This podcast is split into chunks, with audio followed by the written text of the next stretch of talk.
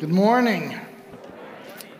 If you have your Bibles, you want to turn to the book of Acts, Acts chapter 1, maybe also Romans 1. We're going to begin a study in the book of Acts. I'm not sure uh, how far we'll get, probably a number of months. Then we'll stop and do something else, then come back, because I'm guessing that'll be about 60 or 70 sermons through Acts, so we'll probably do it in about two or three sections. But today we'll start in Acts 1 1 to 8. Will you bow with me in a word of prayer? Father God, we so value our freedom. We are blessed to be free, and we're thankful for it. Father, we think of those in the Ukraine, a sovereign nation, ruthlessly violently, maliciously attacked by a totalitarian dictator, Vladimir Putin. We ask, Father, that you would protect the sovereignty of Ukraine, that you would protect the many innocents that are in the direction of missiles and bullets we ask, Father, that the fighting would soon end, that the sovereignty of Ukraine would be restored, that Putin would be brought to justice as an evil, violent dictator. Father, we ask that you would protect the church in the Ukraine and even allow it to grow as desperation sets in and the need for hope, salvation through the shed blood and the resurrection of your Son. May that message go forth. And Father, for those of us who have freedom, may we not waste our freedom. May we utilize it well. May we be involved in kingdom endeavors, not wasting our lives. Father, guide us, empower us by your Spirit to do kingdom work. We ask this in the name of Christ. Amen.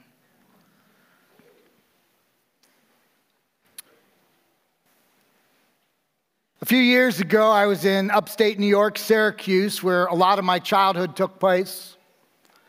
I ran into a friend of mine. His name is George.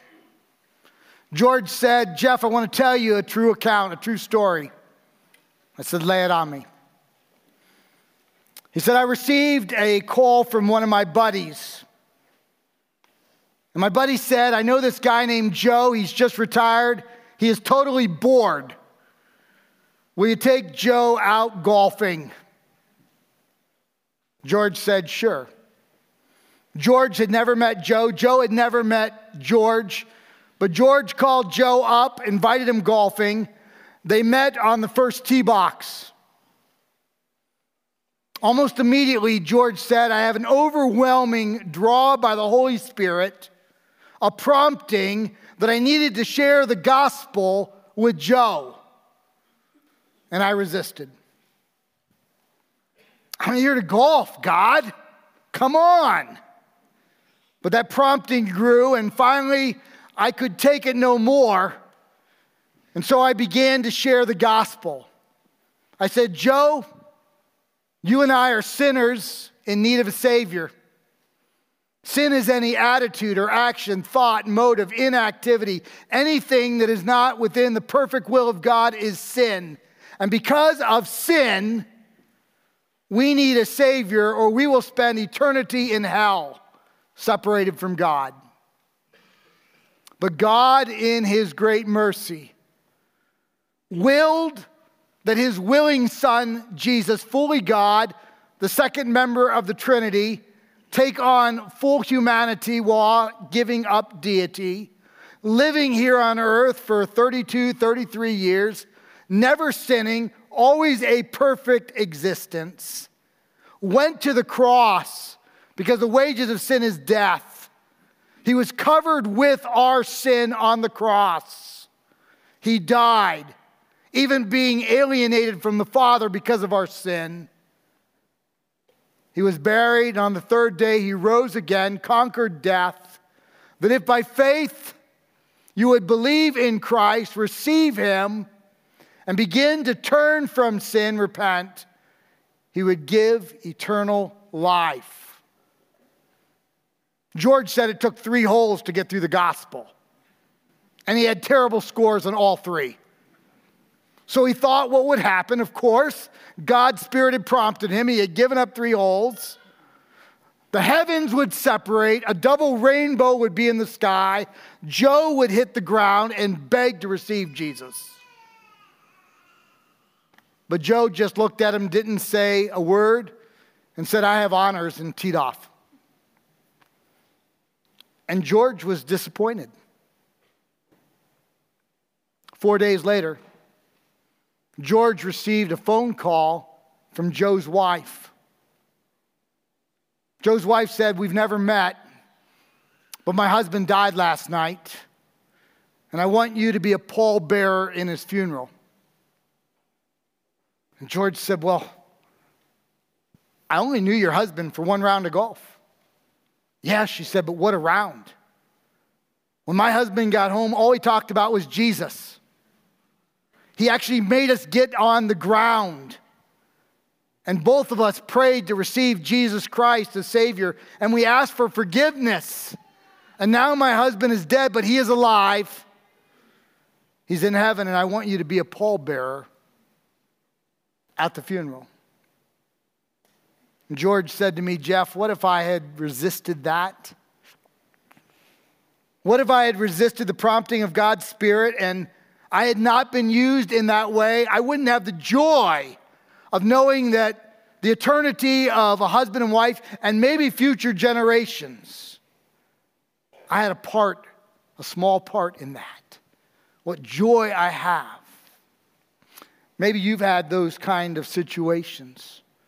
And even now, you can think of how God has used you to lead someone to Christ, and what a joy that is. I think of Beverly. Beverly had only been to church once or twice, but she fell ill, and I don't think I'd ever met Beverly, but I was called to visit her in the hospital. I walked into the room and I had this overwhelming sense share the gospel with Beverly.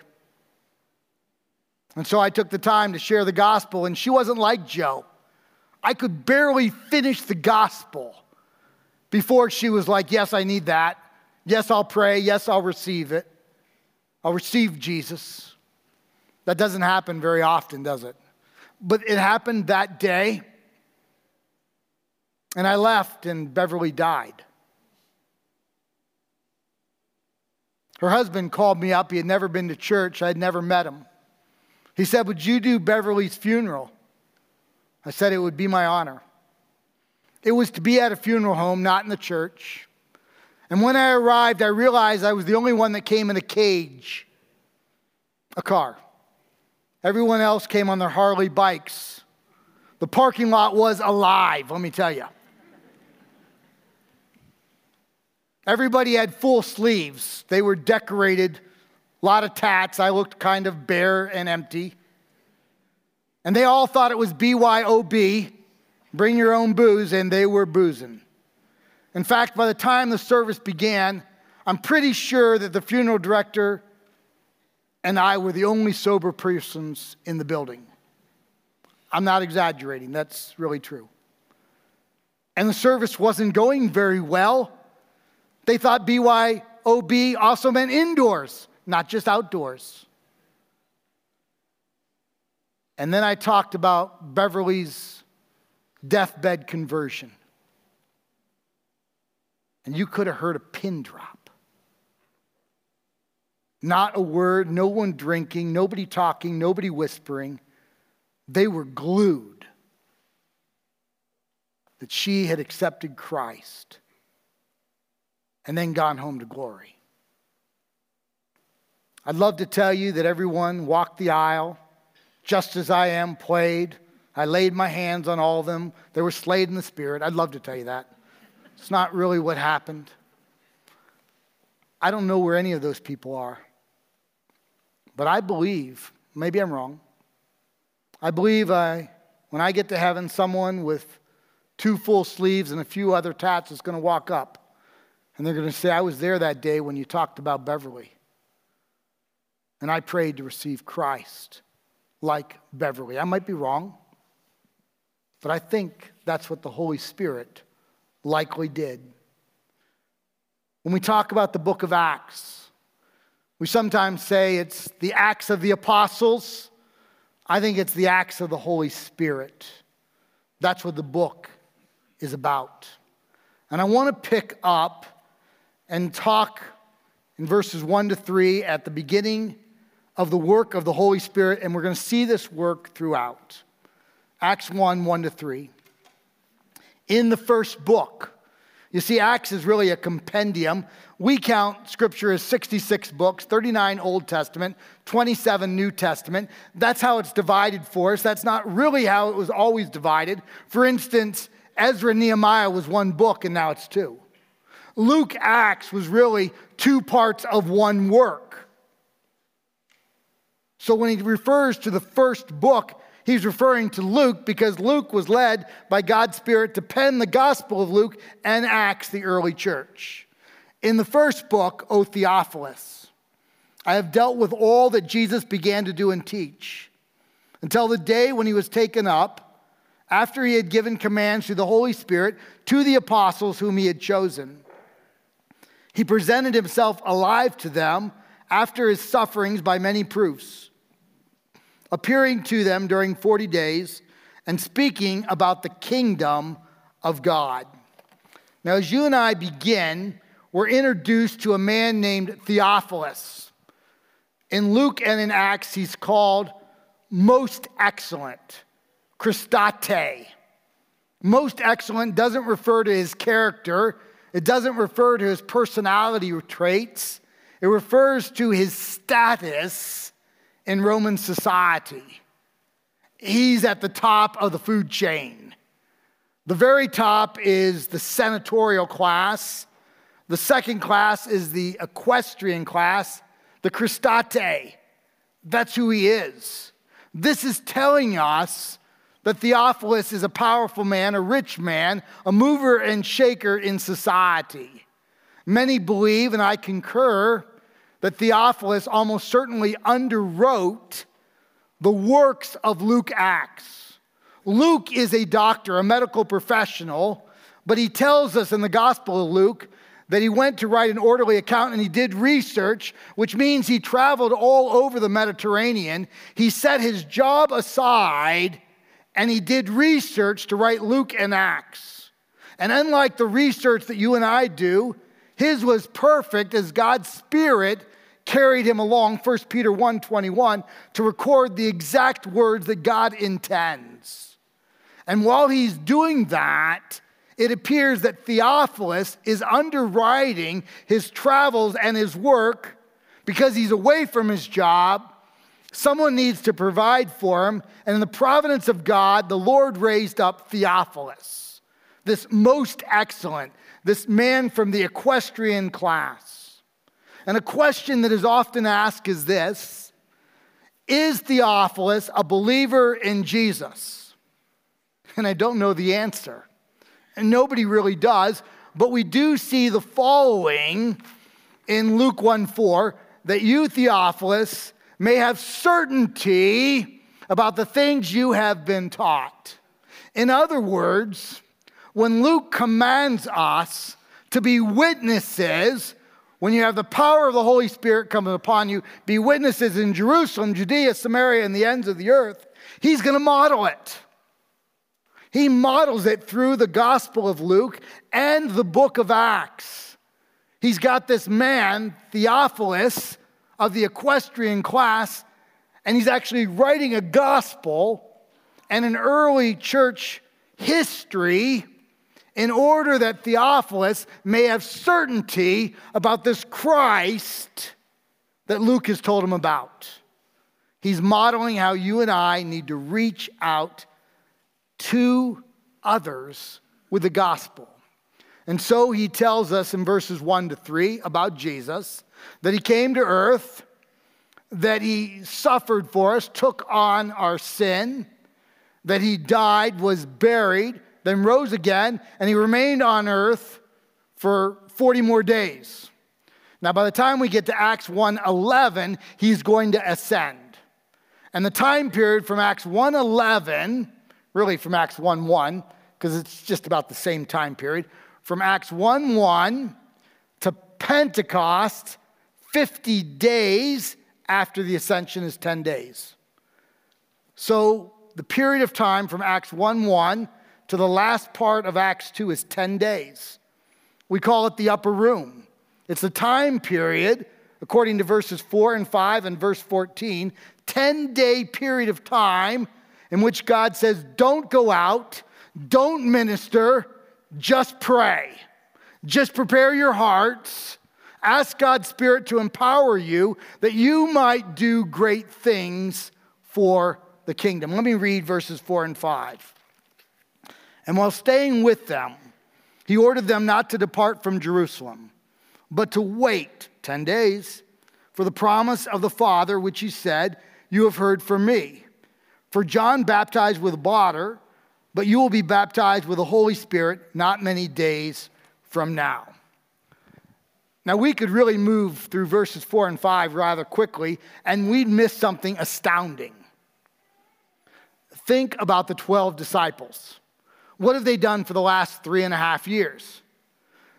They've walked with a peripatetic rabbi. Peripatetic means a rabbi who walks from place to place. That's Jesus. They've been with Jesus for three and a half years. You and I read about the miracles they saw them. You remember what John says at the end of the gospel, John 21. He says, if all the miracles of Jesus had been recorded, I suppose not all the books on earth could contain them.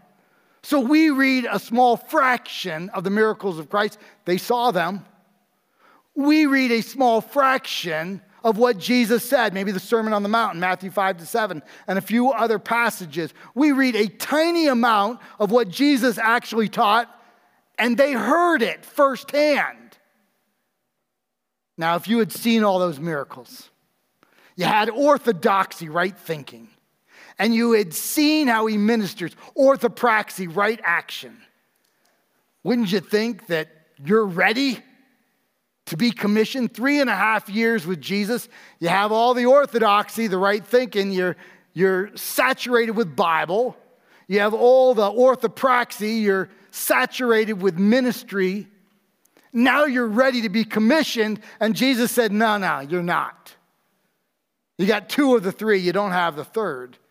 You need to pray, verses 4 and 5 and verse 14, for 10 days, because I'm about to baptize you with something far more than water. You're about to be baptized with the Holy Spirit. Now, think about how the Holy Spirit acted in the Old Testament. He came and went, he came and went, he came and went. He never settled on anyone. Now think about Ephesians chapter 1. The Holy Spirit is a down payment guaranteeing your future inheritance. He is the down payment who indwells us at the moment in which you and I accept Jesus Christ as personal Savior. We believe in Christ, receive Him as Savior. The Holy Spirit enters into us, and He doesn't come and go, come and go. He resides in us. Now, certainly we have Ephesians 5:18 where we ask for more empowering, absolutely, but we have the power within us. The disciples, they had orthodoxy, they had orthopraxy, but they had to wait 10 days for what we get at the moment of conversion and never leaves us the Holy Spirit. And Jesus said, You're not ready disciples. You may have been with me for three and a half years. You may have seen the miracles. You may have heard the teachings, but you're not ready because if you do it on your own, it will not work. If you want spiritual significance, if you want kingdom empowerment, it comes from God's Spirit. And so he'll say in verse 8, but when you receive power, you will be my witnesses in Jerusalem, Judea, Samaria, and the ends of the earth. But I think they got stuck in verses 6 and 7. So when they had come together, they asked him, Lord, will you at this time restore the kingdom to Israel? He said to them, It is not. If you highlight in your Bible or you pen in your Bible, that word not is really big. Evangelicals are really bad at it. It is not for you to know times and seasons that the Father has fixed by his own authority. A couple of nights ago, Betty Ann and I were having dinner, and I don't really know how the conversation was, but we our table was way too close to the table next to us. And this lady said, uh, Are you a pastor? It's what every pastor wants in the middle of dinner. I said, Yeah. She said, Can I ask you a question? A question. That sounds like one, doesn't it? so she asked me her first question, which led into others. She said, Pastor, are we in the end times? We've all asked that question. Mean, that's like, that's dinner talk, right? Steak is getting cold. Actually, it wasn't steak, but it was still getting cold. Are we in the end times? It's a great question. Every generation has thought we're in the end times. Every generation. And I'm committed to my theological end time view. I am unabashedly, unashamedly pre trib, premillennial. I think that's the best way to synthesize Scripture. But I don't want to get stuck in my end time views to the detriment of my now responsibilities. And I think that's what's going on with the disciples. Remember, the first volume is Luke. In Luke 22, Jesus said to the disciples, the 12, When I come into my kingdom, what are they asking? When are you coming into your kingdom? Jesus said, When I come into my kingdom, you will have 12 tribes. Excuse me, 12 thrones. Forget about the tribes, they want the thrones. You're going to have 12 thrones. And how do they respond? Mark 9 and 10. They're arguing over which throne is closest to Jesus. They're stuck on that. They're stuck on all of their charts and their views of the end times. Nothing wrong with charts, I write them too. But they're stuck there rather than focusing on what we're to do here and the here and now. And so Jesus said, It's not, it's not your responsibility to figure out when I'm going to return. It's your responsibility to be ready when I return. You've got to be like the virgins who have the oil in the lamp and keep it trim, not like the virgins who have no oil, no Holy Spirit, who just sing through life and they're not ready for the return of Christ. We want to be ready, whatever our end time view. Jesus is coming back. We need to be ministering now, be ready for when he returns. I think of John Geddie John Geddie was a missionary in the New Hebrides Islands. Uh, today it's called Vanuatu. You might know about Vanuatu. Its high point is about five feet above sea level, maybe six. Every time there's a tsunami or any kind of uh, huge wave action in the South Pacific, it's possible that Vanuatu will be gone. It's that island that has inhabitants, and there really are no high points for it. Well, John Geddie, a Scotsman, a Presbyterian, went to the New Hebrides, Vanuatu Island. He arrived there in 1848, left in 1872. And when he left, the following was written When John Geddie arrived in the New Hebrides Islands, there was not one Christ follower. When he left in 1872, there was not one heathen on the island. Now, John Geddie does not share my understanding of the end times. Well, he does now. He's in heaven. He got it right now. But he did not share my understanding of the end times. But he understood how he was commissioned.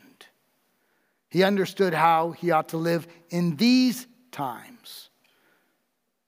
And the text tells us that we will receive power and we will be witnesses in Jerusalem, Judea, Samaria, and the ends of the earth. Power is the Greek word dunamis. Some sometimes say dynamite. It really doesn't mean that, it just means enablement. The enablement of the Holy Spirit. Lord, I'm, I'm not really good with my words. Empower me to share the gospel. Lord, I'm too concerned of what others are going to think in our secular society. Empower me to be more concerned with what you think rather than what they think. Empower me to be a witness. That's what the word dunamis means. To be a witness, which not only is our actions, but it's also what we say. And he tells us to be a witness in Jerusalem, Judea, Samaria, and the ends of the earth. We have all of these ourselves. Jerusalem. Jerusalem is our homogenous group. Homo means same, homogenous milk means uniform milk, right? So our homogenous group is those who are like us, those who look like us, talk like us, have maybe the same careers, the same education levels, the same recreational pursuits. That's our homogenous group. And God says, for that group, be a witness, tell them about Jesus. That's a tough group, right? Because those who are most like us, that we spend the most time with, they know what we like. They know what we're about. If we use salty language, they've heard it. If our priorities are all out of whack, they've seen it. And the Lord is not saying, Be my witness when you have your life all together, when you're angelic. Get that out of your, your thought life. You will never be an angel. That's a different being. In fact, in 1 Corinthians 6, humans who are redeemed will actually judge the fallen angels, right? We're never going to be angels. That's a different being. And God doesn't say, be my witnesses when you finally have it all together. In fact, you can say something like this You know what I'm really like? That's why I need Jesus. And by the way, I know what you're really like, which is why you need Jesus. And God says, Be my witnesses in Jerusalem. He says, Be my witnesses in Judea now, that's really interesting because geographically, Jerusalem is part of Judea, but I think he's talking about the area not on the mountain. Jerusalem is on a series of mountains, 2,600 feet above sea level. I think he's talking about the lower part of Judea, which is a desert. It's hot as cinders in the summer, and it's cold in the winter. Oh, not Wausau cold, but it's cold. It's unpleasant in temperature. He's saying, Go to the unpleasant places, the hard places, and be my witness. What are the hard places? Maybe it's family. Family can be very, very difficult to share the gospel with. Who are you to tell me about Jesus? You self righteous person. We were raised XYZ and you've abandoned us. Who are you to tell us about Jesus? That's our Judea. And God says, not only in Jerusalem, the homogeneous group, the people who are like you, but Judea, the tough place where it's difficult to share the gospel, go there. And then Samaria. In about a month, I'll be in Israel. And while I'm there, I'll partner up with a guy named Duran. And we kind of tag team as we teach. And when we cross Samaria, it's every man for himself because we don't agree on who Samaritans are. One of us is right and the other is wrong. And so if Duran gets the microphone, I'll stand behind him going, and if I get the microphone, he'll be like, Americans, Well, the problem is he gives the sanitized Jewish understanding of Samaritans. There's actually no historical evidence that he's right. He'll tell you that the Samaritans are part of the northern 10 tribes that disappeared in 722, particularly the tribe of Ephraim. But that's not who the Samaritans are. He's got the date right at 722. And in 722, a madman like Vladimir Putin, his name was Sennacherib, an Assyrian, invaded the 10 northern tribes. Because Israel, those 10 northern tribes, had been disobedient for several hundred years, so God allowed Assyria to come in. But the Assyrians didn't all go back to their land. Many of the soldiers stayed in the 10 northern tribes, and they intermarried with Jewish women. And now we have a new breed half Assyrian, half Jew. That's where we get the Samaritans. Now go forward to 586. That's when the two southern tribes are carried away into captivity by Babylon. They're gone for 70 years, but they refuse to intermarry with the Babylonians. And when they come back, they are pure. They have not idolatrated themselves like the 10 northern tribes. And so when they come back, you have the book of Nehemiah. And Nehemiah is instructed to build the walls around Jerusalem. And you remember a man named Sanballat and other Samaritans want to help. And you remember what Nehemiah says. He says, Absolutely not. You cannot. You have adulterated yourself.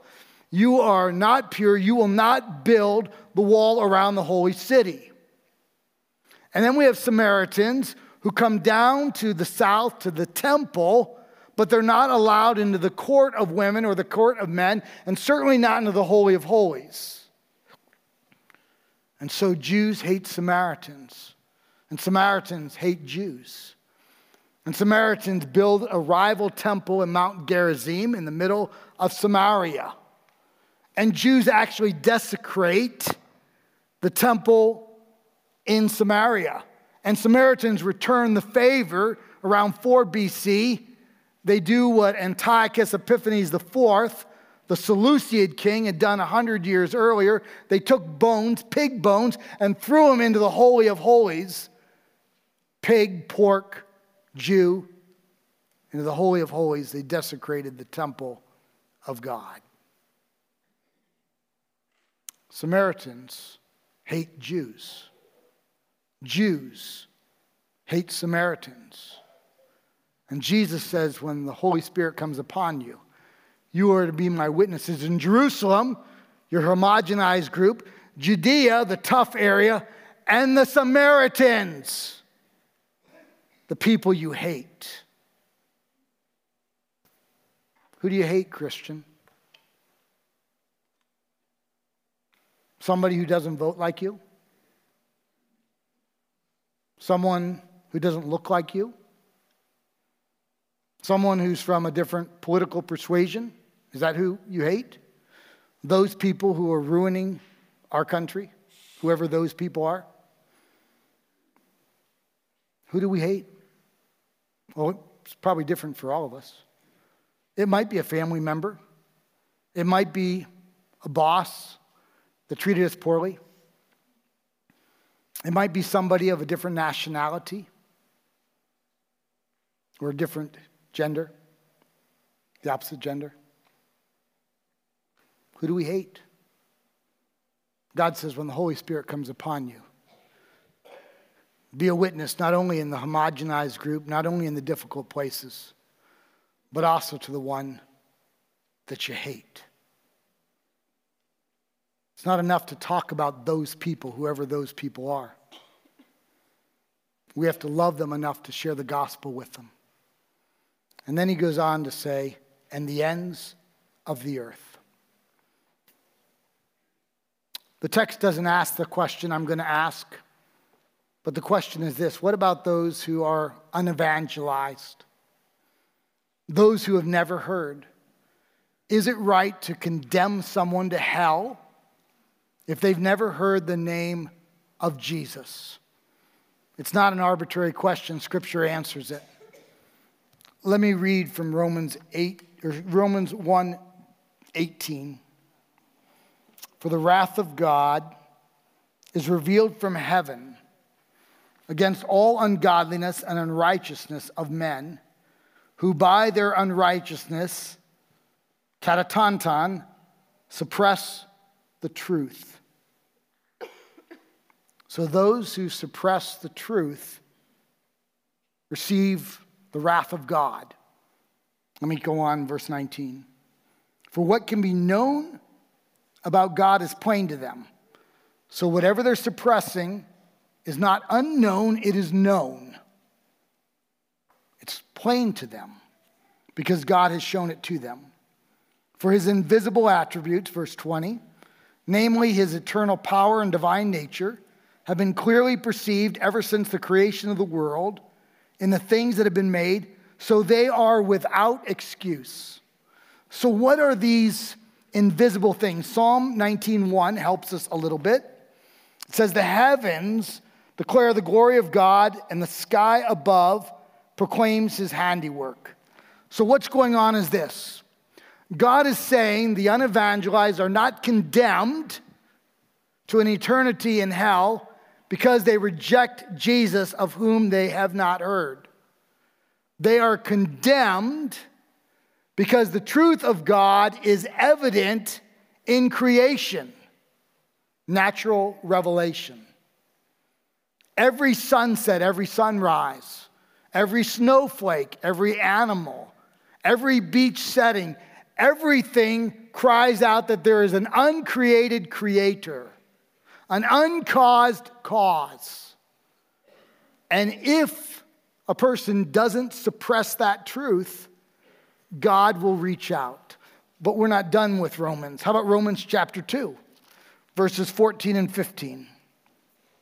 For when Gentiles understand the word as unbeliever, for when unbelievers who do not have the law, they don't have any of the law, they don't know anything about Scripture, by nature do what the law requires, they don't have the law, but they innately do some of the things of the law. Nomos, when it's unmodified, refers to the Ten Commandments. They're obeying the Ten Commandments. They are a law to themselves, even though they don't have the law. They don't have the Ten Commandments. They show, verse 15, that the work of the law is written on their hearts, while their conscience also bears witness, and their conflict thoughts accuse or even excuse them. So, why is an individual condemned? Because the truth of God is revealed in nature, and yet we suppress that truth. And we believe that there is uncaused causes that are not from God. Then we have the law of God written on our heart. So anthropologists can tell us that every society believes that murder is wrong, adultery is wrong, covetousness is wrong, honoring parents is right, and idolatry is wrong. The first two commandments have no other God besides me. Do not commit idolatry. Nobody is born an atheist. Nobody is born an agnostic. Nobody is born an idolater. Nobody is born a polytheist. But we reject the truth in creation and what God has written on our hearts we suppress the truth and we become agnostics and atheists and idolaters and polytheists. And because of that, we are without excuse. what would happen if somebody didn't suppress the truth? We all do, but what if we didn't? Well, there are some across the globe who have suppressed less than others. So there was a University of Chicago study in which a very powerful book about the when the Spirit was written, University of Chicago, not expected, in which he documents 7 million Muslims who have pursued God and they've had visions of Jesus, or missionaries have inexplicably made it into their villages and they have come to a saving knowledge of Christ. So if someone doesn't suppress, our God will reach out to them. But that's still not all God does. he sends you and me. When the Holy Spirit comes upon you, you will be my witnesses. In Jerusalem, homogenized, Judea, difficult, Samaria, where we want to hate, and the ends of the earth. We play a small part in that at Highland. Many churches play even larger parts. Uh, this calendar year, we'll give about 1.1 or 1.2 million dollars to various mission organizations out of a budget a little less than 3 million. Uh, so a little more than a third of what will come in will go out to missions. We support about 40 missionaries. Five of them are writing scripture in languages that have never had scripture before. That's amazing stuff. But God expects more. It's not just what we give, it's what we do. And He's called us to be His witnesses in Jerusalem, Judea, Samaria, and the ends of the earth. And it comes through Holy Spirit power that resides in believers who take a risk and do the work of the kingdom, like you. Let's pray.